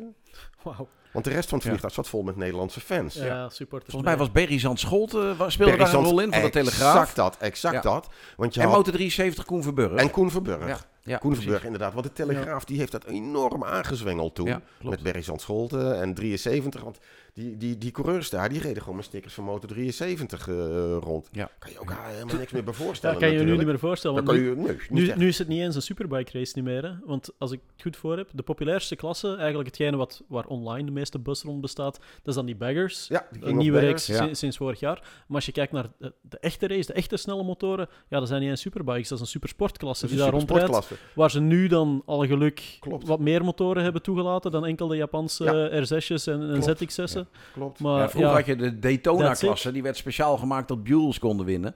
Oké. Eh, dat, dat, die En je hebt, niet de- je hebt ook Ja. nog de XR 1200 kreeg je op een gegeven Ja. moment. Maar goed, Ja. dat is een enorm in verval geraakt, die hele Ja. Daytona 200. Ja. Daar En pist niemand meer hem? op. Ik heb wel een duwtje gezien tussen de winnaar Ja, en eh, Richie Escalante. eh, Eh, die Josh in- heeft nog Josh gewonnen. Herron, ja, En- wat een en- held is dat. Hè? dat is- Panigale V2. Ja. Ja, maar het Ja. is, weet je, de uitslag die interesseert eigenlijk niemand. Maar Nee. ga toch de nabeschouwing kijken bij Moto America. Want Mhm. het is toch wel een waanzinnige race. Ja, Ja, want in, zo'n oval race. In zo'n oval die helemaal leeg is. Kijk, Ja. bij een, Ja. een- je hebt dan een supercross, heb je tegelijkertijd, of tenminste een Ja. paar weken daarvan tevoren. En daar komen een paar honderdduizend man. Of als daar de NASCAR gereden wordt. Ik bedoel, Ja. de komende vijf jaar hoef je geen tickets te... Want die zijn allemaal al gereserveerd, die tickets. Er komen ook honderdduizenden man. En het is levensgevaarlijk ook. Want ik heb één keer op zo'n oval gereden bij Ja, Las Vegas met die, eh, Ja. met die. Kawasaki. eh, die Ja. H2SX was dat volgens mij. Eh, nee, die Z, ZH2, ZH2. Naked, ja. Nou, ik scheet zeven kleuren stront. Ja. Echt waar. Ik vond Nou, het, het zo, zo eng. Het geestige is ook gewoon, want ik ben er zelf ook geweest in Daytona. eh, in 99 of 2000, of tenminste zelf ook gereden. Oh, wauw. En, en het, het grappige is met ovals, want dat heb jij ongetwijfeld ook gehad toen, eh, met die oval die jij hebt. Als je op de foto's afgaat, dan denk je, joh, weet je wel, Appeltje eitje. appeltje eitje. Precies. Ja, Totdat je er in het echt bent. en dan sta wel, je ik- beneden aan ja. die banking. Ik was daar toen- toen met de Appingedammer BSA-fabriek, de legendarische. Met Absaf. Jan-Frank Bakker, inmiddels ook al 13 keer Nederlands kampioen. eh, classics. Eh, en en nou, dat was wel erg geestig. We hadden zo'n zo'n zo'n- zo'n golfkarretje van de organisatie gehuurd. En dan denk ik ook van, nou ja, Daytona, weet je wel, die oval. En we komen die oval binnenrijden en we staan echt zo tegen zo'n muur aan Niet te normaal, kijken. Ja. Je schrikt je helemaal Ja. wezenloos. En toen ook tijdens die, de eerste trainingen. Als je dan het infield uitkomt, dan sta je echt dan op die, die, die 1 cilinder 500 cc eh, nieuw gemaakte BSA. Ja. Dan denk je, fuck, hoe moet ik die berg op, joh? ja. En stel je dan even een Z, eh, ZH2. ZH2 voor. en dan heeft Las 200 Vegas... Hè, ook Supercharger. grappig. Hebben ze Oh. drie bochten ingemaakt op een oval. Vraag niet hoe het kan, maar Ja, ze dus, hebben drie bochten. Daytona ook, ja. ja. Ja, Mm. ja, Maar dat is echt krankzinnig. Dus eh, ja, nou in ieder geval wat ik, wat ik ermee wil zeggen. De, sinds vorig jaar is Daytona 200 in handen van Moto America. Ja. Mhm. En daar zit natuurlijk eh, Wayne Rainey. En die probeert het allemaal mede met de King of the Baggers klasse. Ja. Om er toch weer een klein beetje leven in te Ja. krijgen in Daytona. In King de- of the Baggers, wat is dat? hè? ja, dat is echt Mhm. helemaal te gek Ja. natuurlijk. Nou, Ja. doet me vooral denken aan jou met een stel eh, gestoorde Fransen op de route Kret met de motor met 45 pk. Ja. Ik bedoel, je verzint een motor die eh, absoluut geen Ja, eh racemotor is. Oneigenlijk Ja, gebruik. daarover gesproken. Ik hoop dat iemand van Indië luistert. Eh, wij kregen van de week een persbericht over die motoren waarmee eh Indië race. Daar Ja. hebben ze een soort van replica van gebouwd. Die wordt in alle landen verkocht, behalve in Nederland. Eh, Schande. in- Oh, in, ja. In België, in wordt die ook niet België ook niet, dat is waar. Be- Benelux doen ze hem niet. Ja. Maar ja, Keiharde Nee. dis- discriminatie van je welstand. Er waren er ook maar een paar, die zijn allemaal alweer uitverkocht en bla bla bla. ja. Maar er stond gewoon een lijstje met landen. Brittannië, Frankrijk, Duitsland, Verenigde Staten, Australië, eh, Nieuw-Zeeland. Dat was het. Kakzooi. Dus ik heb eh, een mailtje teruggestuurd. Ja. Discriminatie. Toen kreeg ik een vriendelijk mailtje terug. Wat bedoel je? Ja. Ja. dat bedoel ik dus. Gewoon keiharde discriminatie. Ja. Ja, ik dacht dat je meteen een offerte, een offerte in de mailbox ja. zou Ja, krijgen. nou van, echt. eh, ja, weet je, ja, regelen we gewoon even Ja, dat er zo'n eentje van Frankrijk afkomt. Ja, met, een, met zo'n enorm slagschip race. Ja. Ja, maar dat is het, eh, weet je wel. Want dat Ja. natuurlijk ook gedaan in het verleden met die V-Rod. eh, ja. Met Ja. 180 pk aan het achterwiel door West Coast. Ja, dat en heb ik zo. wel niet wel, gewoon oneigenlijk gebruik. Ja, dat is vaak Ja, leuk. ik vind ja, het ja. leukste Maar daar moet ik bij, bij zeggen, en dat vind ik dan ook een beetje bij die eh, Royal Enfield. Het is leuk omdat je met een aantal gelijkgestemden bent. Ja. En ook al rij je op een ding van 10 pk. Als, je al, als je met 10 man op een motor van Ja. 10 pk zit, heb je de Hm. dag van je leven. Als je ook niet al te goed op de verkeersregels let, eh, dan, dan, nou, dat is gillen van het lachen. Hm. Alleen een twee weken later zit je in je eentje op een ding met 10 pk. Op de A2 denk je, kak. Na het- moeten dadelijk even een pauzetje in. Oh, nu, ja. nu of dadelijk? Voel je het al... eh, ik zie- nee, Ik zie iets voor de, voor de komende voor de dijk-discussie. zie ik wel iets gebeuren. Oh mijn god. Ja, Daar daar ga ik een we. supermeteor eh Zullen we inzetten. er even uitgaan? Ja. Over naar de reclame. Bij Groenburner vind je alles op het gebied van motorgear. We hebben het grootste aanbod motorkleding van de Benelux tegen de scherpste prijzen. Met meer dan 100 merken is er altijd wel eentje die past. Dus kom snel langs of bestel via onze webshop. Je vindt ons langs de A59 bij Nieuwkuik of natuurlijk via groenburner.nl. Groenburner Motorgear. Fun starts here. Zo, zijn we weer. Ehm, we zijn er net uitgegaan met Daytona en de King of the Baggers reeks. Ik had eigenlijk nog wel een vraagje, want ik heb het persbericht van die bagger, die je dan in heel Europa, behalve in eh, België en Nederland kan kopen, ook gelezen. Ehm supercool ding trouwens, hè, want we doen nu wel alsof het een bagger is en oneigenlijk gebruik, maar als je dan gaat kijken, ja, het is ook gewoon mega strak frame, eulinsfering erin, de beste slicks, lichte, lichte veren. Eh, heel de motorblok is aangepast, want ja, het is, het is eigenlijk gewoon een SNS getuned eh, motorblok. Ik heb niet gezien hoeveel pk dat die dingen hebben. Iemand van Nee, jullie een idee? Weet ik ook niet. Want volgens mij... Dat moet toch- Weinig. ja, het zal relatief weinig zijn in vergelijking met, eh met MotoGP racers, maar dat moet toch ja, dik naar de 150 pk of zo gaan, om dan nog niet te spreken Ja. over, eh, over het aantal newtonmeters dat Ja, ik die zag, eh, eruit ik zag van de eerste race zag ik inderdaad wel ergens iemand een speedwobble maken, jongen. Ja, Ja, maar- helemaal jij zegt James, wel. James Rispoli, Ja. eh, die daar bijna Ja, ja, te- ja, tegen ja, de muur eh, plakt. Jij zegt wel eh, goed frame, maar het siertje dat je zo positief bent. En ik weet dat je een XR1200 hebt gehad, of nog steeds hebt. Maar even serieus, dit hele ding heeft Nee, helemaal geen strak vreemd. Ik wil zeggen, ja, standaard hebben die dingen inderdaad niks. eh, ja, niet niks, maar is het, Relatief, is het ja. al Ja. absoluut geen, Ja. geen racemotor. Nee. Maar ehm, ik had dan ook met Rennie Scasebrook, dat is een van de jongens die daar af en toe mee rijdt, eh, ook een journalist, dat ik Die ook komen we vaak tegen, ja. Die zei dan ook van ja, ze doen wel alsof het een bagger is, maar eigenlijk is het gewoon ja, een carbonnen kuipkit die erop gezet wordt. precies. En verder, verder heeft het helemaal niks meer Nee. met, eh, met baggers te maken. Maar daar zijn ze sterker in daar, zowel Indian als Harley. Want dat is ook, eh, geldt exact hetzelfde voor het flat track gebeuren. Ja, Ik bedoel, daar wordt met motoren gereden die helemaal niets te maken hebben met Indians of Harleys. Want die worden gewoon in een apart bedrijf gemaakt. Ja. mhm. En dan daarna wordt er een styling overheen gegoten dat die alsnog een beetje lijkt op, eh, op de motoren van de Ja. sponsor. Want uiteindelijk is Harley en Indian zijn gewoon de sponsor dan. En dat zie je bij eigenlijk ook een beetje. Ja. Maar ik vind het wel een lollige klasse. Ik zou het wel heel graag een keer Ja, willen doen. Super absoluut, vermakelijk. Absoluut. Ehm, ja, nu we toch aan het racen zijn, kunnen we dan misschien eh, maar het bruutje maken richting de Moto 2? Ja, of Nou, nee, die is nog niet. Ah, eh misschien, Moto eh, 2, de- Moto 3 Ik is. zou eerder zeggen de, de 765 Moto 2, Aha, waar jij niet mee gereden waar ik hebt. niet mee gereden heb. Ja, daar ben ik nog steeds. waar, waar geen enkele journalist mee gereden heeft. Nee, Nee. dat is dus eh, ja, super coole gelimiteerde oplage. Eh, nieuwe versie van de Street Triple, die wel beschikbaar is voor het brede publiek in eh, ja, drie uitvoeringen dan geloof ik. hè. Je hebt Ja. nu de R, de RS Ja. en dan die Moto 2 die zeer gelimiteerd is. Die al verkocht is, zeggen ja, ze. en die ook maar, ongetwijfeld al uitverkocht is, Nou, desnoods aan de eigen dealers, eh, dat verhaal. Dat, want ik kreeg dus daar zeiden ze van nee, hij is al uitverkocht. Waarop ik direct een berichtje kreeg van een bevriende dealer. Die zei nou, ik heb kopen. er nog twee staan. Ehm, dus nou, oké. Triumph 765 Street Triple vernieuwd. Mhm. Dat betekent eh, een update zou ik zeggen. Hij heeft er Hmm. wat pk's bij. Ehm, nou, voor de rest zijn het allemaal de kleinere dingen die gebeurd zijn. Ik vond het altijd al een fantastische motor. En het is nog steeds een fantastische motor. Het rare eraan is alleen wel dat... ehm, we gingen daar eh, in G- eh, GRS was het. S'morgens op straat. Nou, hadden ze wegen uitgezocht waarbij gewoon een hoog Isle of Man gehalte. En normaal brengt Triumph ook voorrijders mee van het Isle of Man. Maar nu zeiden ze nee, we hebben wat rustiger, eh, want eh bla bla bla bla. Nou. Ja. niet zoveel rustiger. Hier is Ian Hutchinson. Precies, ja, inderdaad. Nee, er waren geen grote namen. Er waren meer jongens die, eh, eh, nou, die, die bij Triumph dan les geven of weet ik veel wat. Ja.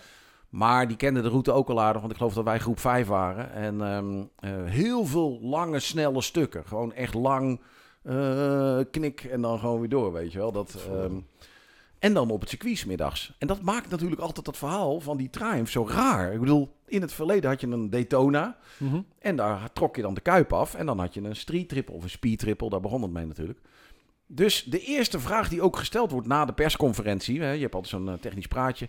Eh, zijn er nog vragen uit de zaal? De eerste vraag, ik denk ik stel hem dan maar. is, Wanneer komt de Daytona? wanneer komt Ja, de Daytona? ja. Nou, dan komen ze met een onzinverhaal van je welst en bla bla bla bla. Ja, daar is geen markt voor. En. Ik zeg, ja, maar jongens, jullie A, jullie racen in de Moto 2, dan leveren jullie de motorblokken. B, tegenwoordig ra- racen jullie weer in het WK Supersport met een Daytona. En jullie leveren gewoon dat ding niet. Hoe Mhm. raar is dat dan? Ja, ja, ja, maar er is geen markt voor. En als er markt voor zou zijn... Ik zeg, ja, maar nu moet je dus... Die spullen moet je extern bestellen. Ja, maar er zijn heel veel aanbieders voor. Ik zeg, nou, dat is ook bijzonder, want jullie zeggen dat er geen markt is. En er zijn wel heel veel aanbieders die ombouw Ja. van een street triple naar Daytona aanbieden. Dus het rare vind ik, ik heb er op het circuit mee gereden, vond ik erg leuk, maar dan mis je gewoon een racekuip. Cup. Ja, zo simpel is het. Ja. Eh, met een naked, eh, dan, dan eh, s'avonds heb je een beetje last van je nek zo. En zeker op Geres. Ja. Zeker op geres. Ja. Ehm, maar wel een fantastisch ding. En dat was hij al. Hij is niet zoveel beter geworden of niet zoveel slechter geworden. Ehm, hij was echt gewoon al heel erg tof. Staat heel Ja. erg hoog in mijn persoonlijke lijstje. Ik denk dat En, eh, bij iedere motorjournalist wel een motor is die, eh, die op zijn minst in de top 10 staat. Ja, ja Ik absoluut. denk bij die Ja. middenklasse is, het is upper middelklasse. Maar, ja, ja is ehm, wel, dat is wel een beetje apart, vind ik altijd. Dat eh, Triumph begint zelfs hun basismodel altijd al te vergelijken met SP's en RS-versies van anderen. Maar dat, ik weet uit mijn hoofd, ik meen dat die 12 kost. En eh, de RS 15. En de 15 is wel echt geld. Het 15 is beroerde is geld. alleen, die RS is zoveel beter en leuker dan de R. Dat Ja. eigenlijk de R geen... heb, je, heb je met beide gereden Ja, dit ja, jaar? ja. Oké. En eh, ik vond die RS zoveel leuker. Maar die is gelijk 3000 euro duurder. hè? Ah, dat was helemaal niet mijn indruk de laatste keer. Ik heb met de vorige modellen gereden. Ja. En eh, toen had ik echt de indruk dat, ja, dat die S vooral underpriced was. Die S, ik weet, ik weet de prijzen niet meer van buiten, maar dat was De dan... basis. eh, Dat was het de basismodel met basismodel, het, ja. het 660-blok, dus eh, ook een driecilinder. En 660 blok. ja, dat was eh, dus het blok dat Oh, nu dat is in de, maar die in hebben de ze, die hebben ze Trident niet meer. Ja, die hebben ze En niet dat vind ik dus het jammer Ja. aan die nieuwe generatie, Ja. want ze, ze doen dan wel, oké, ja, nieuwe R, nieuwe RS. En we weten, iedereen die er een beetje meer van kent, ziet ook wel van, oké, het is een upgrade, er zijn een aantal nieuwigheden, Ja. maar Het is heel ma- het is heel en blijft met, eh, ja, Ja. het zijn marginale verschillen. Maar dat, het jammer is dus dat die S eruit gaat. En dat vond ik een hele leuke. Want daar had je enerzijds wel zo wat, ja, nog altijd het, het, het speelse street triple gevoel. En Ja. het sportieve. En ook zag er echt wel uit als een serieuze motor. Ja. Vind ik, naar mijn gevoel, toch een stuk meer dan, dan de Trident. Die meer de instap eh middenklasser Ja. is. En die hebben ze er nu tussen uitgehaald om echt het onderscheid te maken van oké, Trident. Eh, instapmotor, Ja. sympathieke naked bike voor iedere Ja. dag. En daarboven Street Triple, echt al ja, serieus materiaal. Maar, Eh, ja, ja. Maar, maar ik vind nu wel, als je kijkt naar die R en die RS, het zijn waanzinnig goede motoren. Mhm. Alleen, jij zegt het al een beetje doordat die 660 eruit gevallen is. Eigenlijk vond ik dat al toen ze van de 675 naar de 765 gingen. Ja. Mhm. Want de 675, ik heb het wel vaker aangehaald, altijd als iemand me vroeg welke motor moet ik kopen, Dan is het die. kwam ik altijd bij de Ja. 675 Ja, ja. Street Triple uit. Want Kan je niet, intimiderend, hartstikke goed ding, leuk, drie cilinder, Triumph. eh, je wordt gelijk eh, in de goede eh, stromen gedouwd van leuke motoren. Alleen die 765 is wel een serieus ander feestje. Want Ja, dat ding heeft 130 pk. Eh, zeg ik het goed? 140 misschien zelfs wel? Nee, Eh, het is- 100 Nee, ja, ik las- 120 en Ja. 130. Want de 130. R heeft dan eh, 120 pk en de RS 130. Nou, dat is ook altijd leuk. Dan, want Ja. dan vraagt gelukkig iemand anders, hoef ik het een keer niet te doen. Eh, hoe wordt dat gedaan? Nou, dan bla bla bla bla bla. Uiteindelijk draaien ze gewoon elektronisch. Draaien ze die R gewoon 10 pk terug. Dat, dat is gewoon het Mhm. hele spel. Ja. Eh, en dan, ja, da- daarom moet je dus wat meer betalen voor de, eh, voor de zo werkt tegenwoordig automotive industrie. Ehm, onderaan de streep, Street Triple, fantastisch goed ding. Mhm. Het enige echte grote nadeel vind ik dan dat die RS zoveel beter is dan de R. Dat je eigenlijk al op 15 mil uitkomt en voor een naked bike in toch maar de middenklasse is Ja, dat wel heel veel geld. Dat is hem net, hè, toch maar de middenklasse. 130 pk. Nee, waar, maar dan kom je al heel ik dicht weet dat bij ik- andere. Wat jij zei, weet je, de upper was heb de je laatste keer met, eh, dat was dan de upper middelklas, eh, de toppers denk ik toch wel de 890R van eh, KTM tegenover die 765 RS. En eh, ik weet nog dat ik op die RS stapte, rondje gereden, dat ik echt dacht van oké, het gevoel dat ik op deze motor krijg, ehm, hij heeft zeker niet de, de power of het prijskaartje van, een- van een Tuono, maar dat was echt wel het gevoel Ja. dat ik erop kreeg. Als je het gas opendraaide door die, door die versnellingsbak met de quickshifter, dan ook Ja. nog eens die uitlaat erbij. Jesus Christ man, dat ding, Miek, een geluid, Ja. niet, Ja, niet te zuinig. Ja. Het is eigenlijk dat zuinig zou zouden we zeggen. Nee, maar het is eigenlijk gewoon eh, sinds de geboorte van de, de Street Triple, van de, de 675 al, heb ik eigenlijk altijd het idee gehad van, deze, die, die maakt de Speed Triple, de Ja. 1050 en eh, la- nu 1200, Ja. Maakt hij eigenlijk grotendeels overbodig. Nou, de grap is dat... Weet je, wel, eh, als jij voor ja. 15, want een, een Speed Triple R, nee niet RS, hoe heet die nou? Jawel, ja, Speed Triple RR is Ja. een De- de naked en RS. de RR is Ja, de Die kost in. Nederland iets van 24 geloof ik of zo. Ja, echt schandalig duur Maar gewoon. de eerste Speed Triple had mee. 100 129 pk. Ja. Eh, Ja. Van de 1050 dan, hè? Ja, En nu heeft deze Street 100 Triple al ja. 140, of 130. Dus die heeft al 1 Weet je, pk dus, meer. dus, gezet. dus zo bezien is 15.000 voor die 765 Ja. eh, Ja. RS is dan ook wel weer Ja, te verklaren ja, natuurlijk. Upper class, middenklasse, maar wel middenklasse. In mijn beleving in ieder Ja, geval. ja. Dus, Het is middenklasse, maar Ja. ook alleen maar omdat inderdaad die Speed Triple ondertussen 180 pk heeft, is Precies. opgeschoven Ja, ehm, ja, naar in België geloof ik dat die rond de 18 moet kosten. In Nederland komt er dan nog een, hele, een flinke brok BPM bij. Maar het is nu wel sinds de laatste generatie Speed Triple. Dat was voor mij echt de eerste keer dat ik zei van oké, als ik nu moet kiezen tussen een Speed en een Street, dan zou ik echt voor de Speed willen gaan. ja? Omdat die, ja... Voor Oké, zoveel geld meer? ja, het, het is... Ja, nou, oké. Iedereen moet zijn eigen rekening maken, maar als ik dan puur naar, intrinsiek naar die motor ga kijken, Mhm. daarvoor had ik altijd voor de Street gekozen, omdat die toch, ja, misschien een stukje dat sympathieke, dat speelse ja, ja, ja, en precies. bruikbaarheid op de weg eh, ook meer had. En waar dat de Speed, oké, ook dat allemaal had, met een flinke bootkoppel er nog eens bij, maar ook een stuk meer gewicht.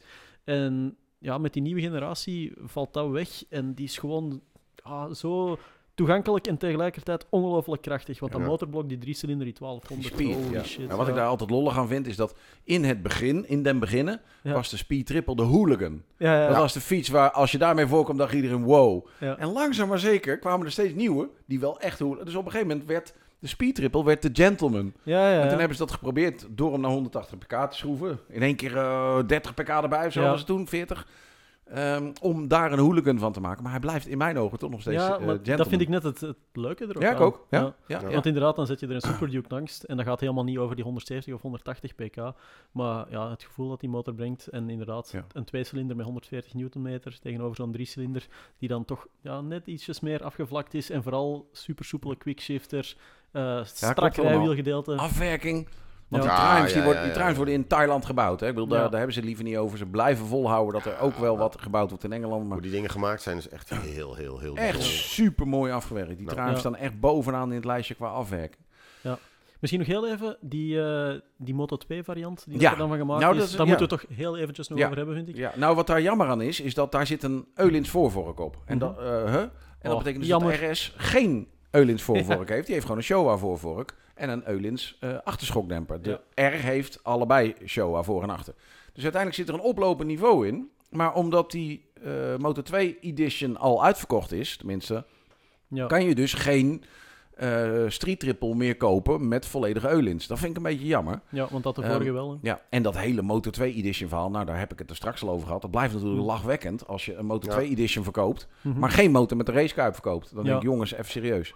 Ja, en daarbij, die Moto 2, dat is echt wel de real deal. Hè? Want als je die dan gaat bekijken, inderdaad, die full Eulins voorvork, maar ook het, eh, ja, de geometrie werd lichtjes aangepast. In ieder geval, ze hebben er echt wel hun werk Ja. van gemaakt om er Ja. heel close bij een Moto Nou, 2 van Die geometrieaanpassing zit ook in de RS al, maar dat is eigenlijk alleen omdat de Eulins achterschokbreker een ander ophangspunt heeft. Dus dan komt die twee meter uit, eh, omhoog. Dan kan je dus ook de wielbasis eh, veranderen. dan kan je de naloop en, en eh, de balhoofdhoek allemaal anders. ja, Maar in feite is dat verschil Ja. echt heel klein. ja, Dat, en dan eh, uiteraard die cliponnetjes en zo erop, eh, precies. om het iets racier te maken. dus En- ehm, ja. Prachtig fluo kleurtje, dat ook wel. Ja, ik, vond hem, ik vind hem in mooi. Die gele was niet mijn Niet- ding, niet jouw zeg ding? maar. Nee, nee, maar eh, eh, het is gewoon raar. Het grappige is dat we op een gegeven moment eh, met Steve Sargent, de grote man van, eh, ehm, van eh, eh, Triumph, aan de praat komen.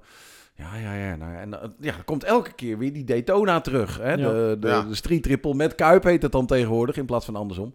Ah, ja, nou, misschien kwam die er dan toch ook nog wel. Oké, Ehm, nou ja. dat is wel de eerste keer dat ik iemand binnen Triumph dat hoor zeggen. Ja, ja, misschien. Hè? Dat, eh, Ja, we ja. zullen er nog eens naar Het kijken. zal weer en een, bla, eh, bla, bla, een bla. limited Ja. edition worden zoals de vorige. Ehm, Maar ik, het lijkt ja. wel eens een beetje... Het is zo logisch om Mhm. 30 redenen...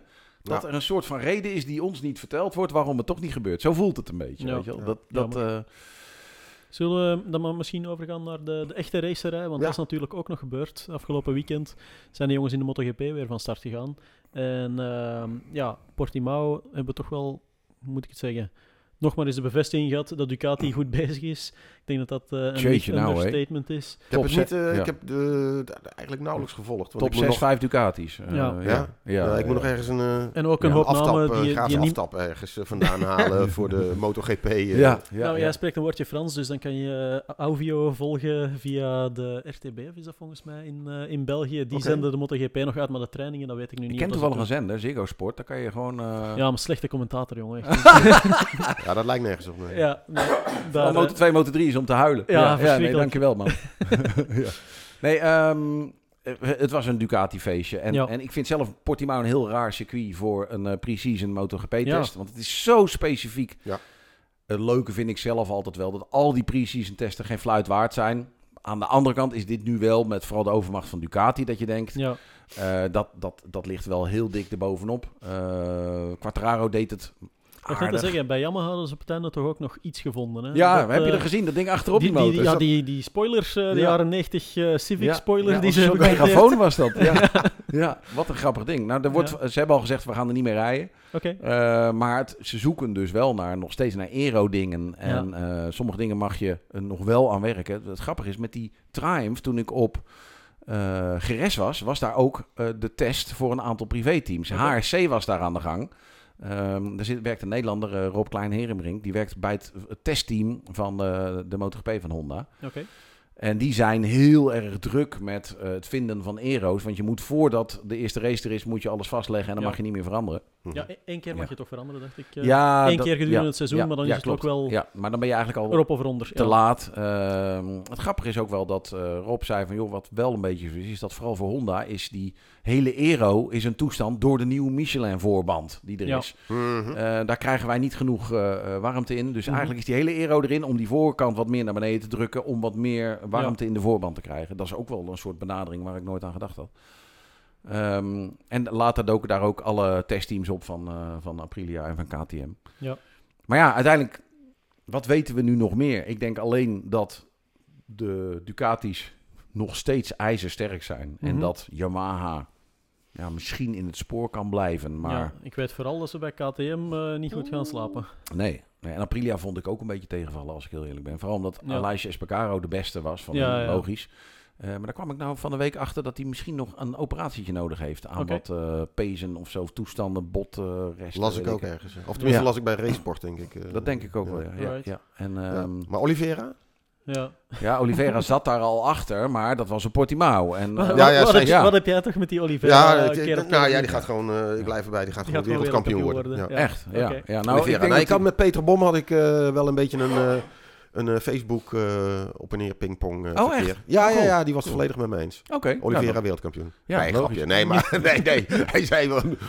nou, fijn, laat maar. Ja. Maar ehm, maar ik geloof dat hij elfde was. Meen ik Oliveira uit mijn hoofd? dag 1 was hij vijfde, geloof ik. Oké. Ja. Maar ja, dat is Maar daarna zijn, Portimao. de, daarna Ja, zijn Portimao zijn circuit Ja. natuurlijk. Ja, en Dus- vooral de KTM's, eh, KTM, gasgas, eh Wow. Ja. Husqvarna, whatever, die zijn toch echt wel eh, ja, ja. een stukje teruggezakt in de, in de standings.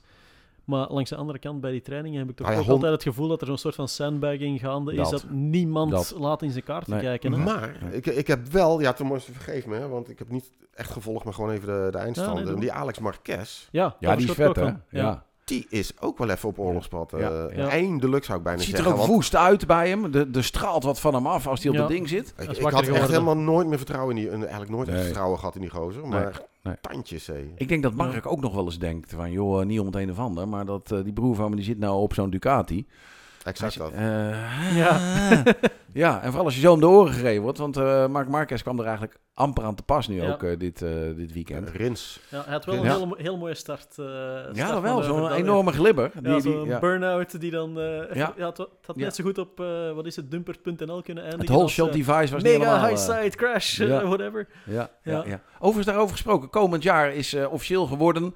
Motor 2, Motor 3 zijn eh, alle eh, hoogteverstellingen. Dus in de bijklassen alle hoogteverstellingen. En ook whole shot devices officieel verboden. Ja. Dus Oh. als dat ooit al door had kunnen komen die kant op. eh, Zo'n whole shot, dat komt uiteindelijk uit de motocross, weet je wel. Waar je Ja. hem indrukt en dan bij de eerste bocht rem je aan, dan schiet hij eruit. Had best gekund in de motor, Ja. bij de 2 Motor Voor de 3. mensen die er niet in thuis zijn, misschien nog heel even een technische uitleg. Dus een whole shot is bij de start, druk je op een knopje, zakt de vering volledig tot tegen de grond. Of Eh, scheelt ja, veel. deels. Maar Dat het is, is ook... dat is ja. één stuk. En dan tijdens het rijden zelf heb je ook nog ja, Ja, ja, je bij hebt uitkomen van de hoogteverstelling- bocht eigenlijk. Je hebt hoogteverstelling en whole shot. Eh, hoogteverstelling kan je zeg maar, het mag niet elektronisch bediend worden, dus eh, een mechanisch bediende, vaak dat de achterkant inzakt. Nou, Mm. dan ziet die motoren zien er gruwelijk lelijk uit als die achterkant Ja, helemaal ja. op zijn reet hangt. Plakken ze helemaal tegen Maar dan blijft hij mooi laag en kan je dus meer acceleratie hebben. Ehm whole shot devices uit de cross is in ieder geval. Sorry. Sorry. Eh, uit de cross is het in ieder geval. Je drukt de voorvork heel diep in. Dan Ja. blijft hij hangen in een soort haakje.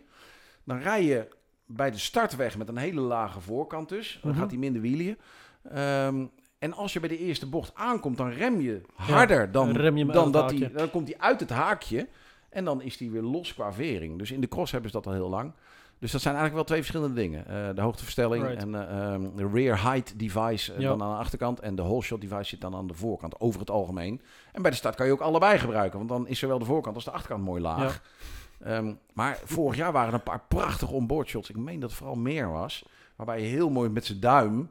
Ja. Als je mountainbike dan zo'n knopje indrukt voor je lockout, zeg maar. Ja, Dat, ehm, Dat je ziet dat hij van achter gewoon echt plat blijft bij Ja. het uitkomen van Ja. de bocht. En dat hij met mega veel tractie ja. eh, Ja. kan vertrekken. Maar, maar het is extra, een extra dingetje wat ze erbij moeten doen. En Ja. ik heb zelf altijd dat ik een soort van brain overload op het circuit heb. Dat ik heel veel dingen verkeerd doe omdat ik te druk Goh, ben. Met, ja. maar die gasten kunnen er gewoon nog een knopje bij hebben. joh. Niks aan Dat is ongelooflijk, hè? want dan, Ja. vooral als je ziet, zelfs in de tijd van Casey Stoner, dat hij dan ja, een soort van plus-min knopje had om de tractiecontrole bocht per bocht te Ja, regelen. Ja. Dat is nu al overgebracht naar, eh ja, naar straatsuperbikes, laat ons zeggen.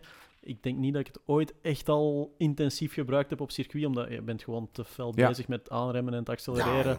Dat je dan nog eens je tractiecontrole met knopjes zou, eh, zou gaan regelen voor op de haren en de snaren. En, die zie je mo- zo'n en ding die nog moeten gewoon dan naar beneden gaan. ja. Weet je. Dus dan mist hij daar toch nog... En dan krijgen ze nog eens een handeling erbij, terwijl ze al met hun elleboog tegen het het, asfalt eh, hangen. Overmorgen rijden we op Almeria. Ja, gaan we. Eh, gaan we het even tonen. als deze kennelkurg, eh, eh, als, dat, niet minder als dat minder wordt, want anders dan wordt het hem niet. Ja, Ehm, maar eh, ja, dan probeer er nog eens even een knop bij te verzinnen, weet Ja. je wel. Dat je ook nog moet bedienen onderweg. ja Heel op de duur gaan we terug eindigen bij die NT1100 met het gsm-telefoonblokje Ja. op het stuur om Ja. eh, toch maar alle Ja. toetjes te kunnen Ja. bedienen. Ja. Nou, ik ben heel Ja. benieuwd naar dat ding, echt serieus. Ik heb best wel veel reacties erop gekregen dat ik dat mijn motor van het jaar vond, die NT1100. Ja. Eh, en, en dat komt natuurlijk omdat hij er eh, bedroevend uitziet. Maar, Maar wat ga je ermee doen? Ja, eh, ik ga nogal wat naar GP's toe. Dus lange afstanden eh, vooral is dan eh, het doel. Ehm, en dan ben ik vooral... dan ben ik vooral benieuwd hoe hij het eh, gewoon in dagelijks gebruik doet. Want wij zijn allemaal verwende eikels. Ja. Wij rijden gewoon zo'n ding, hij staat klaar. eh, nou, je maakt een rondje en eh, nou, fijn ding. Maar ja, om weer terug te gaan naar bijvoorbeeld die wat minder pk-dinges... waarvan we denken, hartstikke leuk... Maar ook met een NT1100 op de, Ja. de snelweg, eh, 100 km per uur max in de regen. Ja, waarschijnlijk is het leven dan heel anders. Dus, ben- Ja, ik ben moet dus je af en toe je ketting smeren en je banden oppompen. ja, ja, dat zijn ik dingen. Nou, serieus, dat zijn Heeft dingen iemand die nog nooit gedaan? ketting smeren heb ik gewoon. eh, ja, dat ding gaat meestal al Er zit terug. een ketting op natuurlijk. Ja. Dingen. Jezus, Ja, ja. Ja, ja, dus daar, ga- daarom zijn, eh, daar zie je ook heel veel reacties terug. Al die Cardan eh, bij BMW. Ja, de jongens Cardan. Boys natuurlijk. Die Cardan eh, eh, ja. ma- eh, Mafia die zegt dan van ja, maar dan moet je de ketting smeren. Ja, nou, dat, dat ga ik nu inderdaad meemaken. Dus eh, Hij gaat het meemaken. ja, ik ben heel Oh, benieuwd. prachtig. Ja, ik blijf erbij. Dat ding ziet er voor mij te fel uit als een XADV. Hè. Ja, dat is hij dus, ook, ja. eh, Ja. dezelfde Ja. designer. Ja. eh, Ja. Maar de XADV is steeds populairder aan het worden. Kom in de grote stad. Ja. Ik En- zag, ik zag ja. in de verkoopcijfers, ik schrok me met de Ja. tandjes, Dat ding gaat hartstikke goed. dat die, die XADV in twee maanden 20 verkocht in Nederland. wacht, dan hebben we het over de 350 of hebben we het nog Nee, de over 750. de 750. Ik heb, de, ik heb ook een ADV hebt zo'n 350 350. dingen. Ja, ja. Superleuk ding. En daar, ook daar wordt het steeds meer van verkocht. Want Ja. blijkbaar vinden steeds meer mensen het cool dat hij eruit ziet als een off-road ding. Wat natuurlijk helemaal niet gaat gebeuren. Maar Ja. dat vinden ze wel cool. En dat is bij die XADV, die is opeens een verkooptopper Ja. aan het worden. En dat eh, NC750X hetzelfde, NC500, Marseille nee, hoe heet dat ding? stikt het van die XADV's, jongen, die 7,5. CB500X of CBR500X wordt ook als een dolle Ja. verkocht. CB500. Alles wat er off-road ja. uitziet, is momenteel een hit. Ja, en langs Ja. de andere kant horen we dan jongens die eh, misschien in het eigen gamma zo niets hebben. Die zeggen van ja, kijk, Honda ontwikkelt een Afrika Twin, Suzuki komt met een V-stroom en uiteindelijk worden er vooral veel meer BMW GS'en verkocht. Ja, precies. Ja, Is dat het verhaal? Ja, ja, ja, absoluut. En ja, Het is een beetje zoiets als niet dat je- ongelijk ja, geven natuurlijk. Vroeger kocht je een eh, Yamaha eh, 17, 1900 eh, eh, Cruiser. Ja. Mhm. En waarom kocht je die? Omdat je geen geld had voor een Harley. dan En dan na een tijdje, ja, zo simpel dan is ging het. je met een En dan na een 535 tijdje dacht je ja. van, nou weet je wat, nu heb ik toch genoeg gespaard, koop je alsnog Ja. een Harley. Dat was in de was goed. periode dat jij met de Shadow rondreed. eh.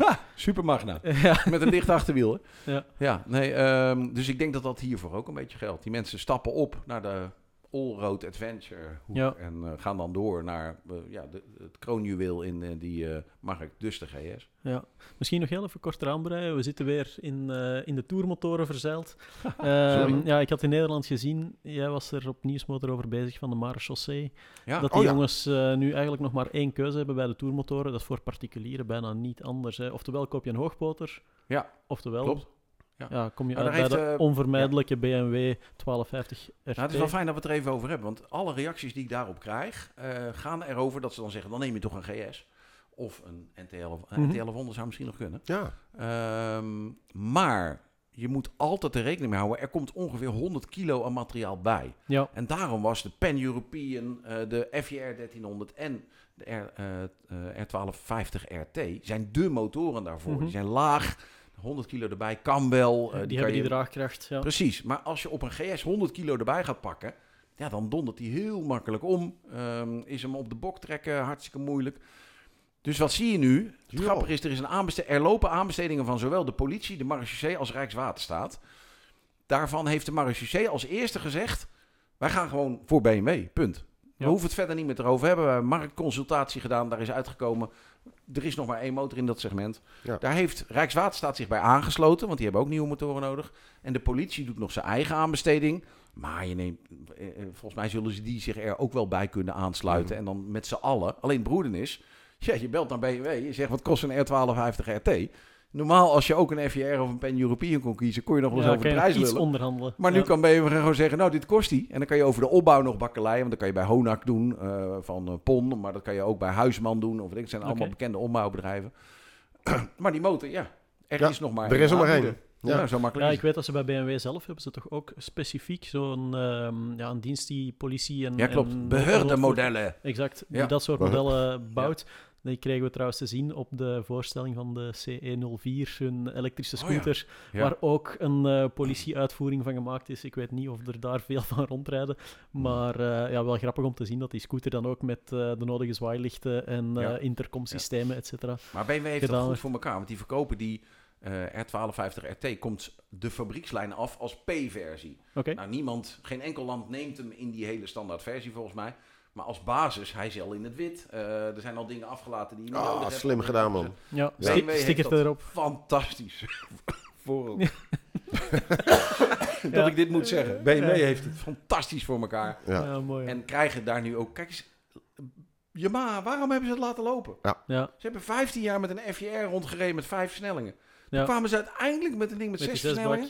Ja. En dan, Die is al twee dan jaar geweest en, en kappen is een met paar die jaar handel. geweest en dan wordt die Euro Ja. 5-keuring. Dan zeggen ze, ja, we doen niet mee. We gaan hem niet Euro 5 maken. Ja. Ik snap er geen fluit van. Nee. Ja, moest jij agent zijn, of ja, eigenlijk, je bent nooit gestopt met agent te zijn, hè, maar moest je terug echt opnieuw eh, in dienst gaan werken, Ja. dan eh, zou je ook gewoon meteen voor die RT Ja, kiezen. ja, ja. Ja, vooral door al dat gewicht. Die RT is Ja. ook een hartstikke goede motor. Hè? Laten we Oké. dat vooropstellen.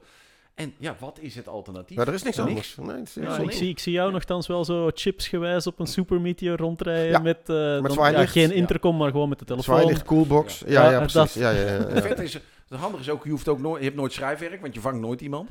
Ze rijden allemaal van je weg. Ja. Dat is ideaal. Ja, dat is super. Ja, we hebben Ja, alle ja. problemen bij de politie. Nee, eh, laat ik dat nog even gezegd hebben. Die RT is echt een fantastische politiemotor. Ja, absoluut. Alleen het is voor al die overheidsdiensten, en die betalen wij allemaal, dus uiteindelijk wij als belastingbetalers, Hm. worden er niet wijzer van Ja. ja. dat er geen keuze meer is. ja, in België zie ik het ook wel. Daar kiezen, ja, vooral snelwegpolitie en zo, komen allemaal uit bij die RT's. Tuurlijk. Maar eh, je ziet wel dat dan de lokale politie, dat die vaker en vaker eh, kiezen voor andere motoren. Nee, dat is Vaak ook Oh, motoren die ja. ze langer in dienst Misschien moet houden. ik dat nog even zeggen. Ja, eh, want Tra- Tracer 700 is zo'n heel populair ja. onder andere. Ehm, Yamaha wil vast niet dat ik dat zeg, maar ze gaan met twee modellen, modellen meedoen. Ehm, en dat zal dan voor stadsmodellen zijn. Ja. Ehm. Ja, hoe staan Ehm, even. En dat zal dan eh, de Tracer inderdaad. Of, of, Ja. eh, eh, wa- want ze hebben dus... Uiteindelijk heeft de politie drie categorieën. Eentje is eh wijksurveillance, eentje is snelwegsurveillance en eentje is begeleidingen. En Ja. vlak dat begeleidingen niet uit. Want elke keer als je de minister van uh, Ouagadougou met eh 16 van die motoren voor zich ziet rijden en nog eens 16 achter hem, dat is Ja. de begeleidingspool. En dat zijn ook allemaal BMW's. Dus, maar Yamaha of alle andere merken zullen wel proberen mee te doen op die wijkmotoren. Oké. Dat, Ja. dat, Ja, nou, ja, daar is dan nog iets te halen, maar ja, die dingen zie ik heel Ja. weinig. En eh, ik zie ook wel eens vreemd genoeg daar BMW'tjes van rondrijden. Dan denk Hm. ik, ik snap niet hoe dat is. Want officieel is dat een Yamaha Tracer. Eh, dat is de officiële wijkmotor van de politie. Ja. Maar dan rij je ook gewoon BMW'tjes Ik- 8,5. Ik moet er nog één verhaaltje aanplakken. Ik heb ooit eh, ja, de politietraining in, in België mee mogen volgen, waar dan lokale politie Oh, dat agenten Ja. dat zij mee, zij mee mochten doen. En dan zie je dus heel veel jongens toekomen op hun RT, eh, R1200's waren het toen nog. Maar had je er ook die nog met ja, zo'n oude F650G's eh Ja, precies. langskwamen en, Ja. en dat soort motoren, tracertjes, et cetera. En het grappigste van al, dat vond ik dan, je zag duidelijk het onderscheid tussen ehm, ja, wat, wat dat wij vroeger de Rijkswacht noemden, de jongens die echt snelwegpolitie doen, dan de lokale politie. Dat was al zoiets meer, ja, ik mag er niet oneerbiedig over doen, Nee, maar dat was al een stuk gezelliger, een stuk sympathieker. En dan had je ja, de jongens die niet in uniform waren, maar die, ja, ik mag het geen militaire politie noemen, maar eh, die meestal ook per twee op de motor zitten. Dus één eh, ja, in burgerkledij eh, met een motor die volledig ja, standaard kleuren, Mhm. kon je niks aan opmerkingen opmerken, buiten misschien dan de kleine blauwe lichtjes die ingewerkt zaten. En eh, het grappige van alles, dus in de eerste plaats, zij reden wel met, eh met GS'en, dan R1200 GS'en of F800 Ja, GS'en. En het grappige was dan ook vooral, ja, ik kom daar die zaal binnen en eh, meteen een van de keer, hey Arno van Max Foto, wat doe Ah, jij hier? ja, ja, Ja, weer ik, had hem, ik had hem meteen herkend, want hij kwam toen nog op het salon eh, in Brussel, kwam die regelmatig langs. Maar ja, je kan niet op iemand zijn gezicht zien dat hij... eh, Dat hij als is. agent werkt, dat dat, dat een flik is, inderdaad. Maar ja, best wel grappig. En vooral ook om te zien dat die jongens echt wel met de motor kunnen kunnen rijden. Hè. Ja. Ik was van de week, dat is nog een grappig verhaal. Ik rij van de week rij ik, naar Driebergen. Driebergen zit de landelijke eenheid van de politie. En ik word op een gegeven moment hier eh, bij, op de Leuste Haai ingehaald door twee GS'en, jongen. Zo teringhard. Echt niet normaal. Gewoon Ja. echt, echt gewoon... dat- Je wordt Topspeed. ingehaald, maar dit was echt gewoon max. en ehm, twee GS'en. En in het zwart helemaal niks, Ja, eh, niks herkenbaar. En ik rij later langs het hoofdkantoor van de politie. En daar komen die Ja, daar staan ze. Die komen daar weer naar buiten gereden. Ja, ja, ja. ja. Oh, mooi. Maar dat heb je arrestatieteams, observatieteams, eh VIP-beveiliging, dat soort jongens allemaal. En ik weet wel, ook die jongens die eh, krijgen superveel training. En ik vind het ook, die mannen die die RT-training gedaan hebben, die kunnen Ja, zo'n ding 180 graden omslippen. Ja, ja, Zo'n ja. eh, motor van eh, dik eh 3,500 kilo. Weet Ja, je wel. ja, ja. Mooi. Echt vet, echt vet. Ik denk dat dat een mooie noot is om deze 25e podcastmotor mee te eindigen. Heel veel dank aan onze sponsor Chromeburner, maar natuurlijk ook aan jullie, de luisteraar. Vergeet niet van jullie te abonneren op al onze kanalen. Ehm, moesten jullie nog vragen hebben, dan kan er ook een mailtje gestuurd worden naar info.nieuwsmotor.nl. Nee, nee, nee, motorpodcast. Oh. Nieuwsmotor.nl. Motorpodcast.nieuwsmotor.nl. Kijk, mooi verbeterd. Eh, wij waren Iwan van der Valk, Joost Overzee en Arno Jaspers. Heel veel bedankt voor het luisteren en tot de volgende keer. Ik ga in bed liggen.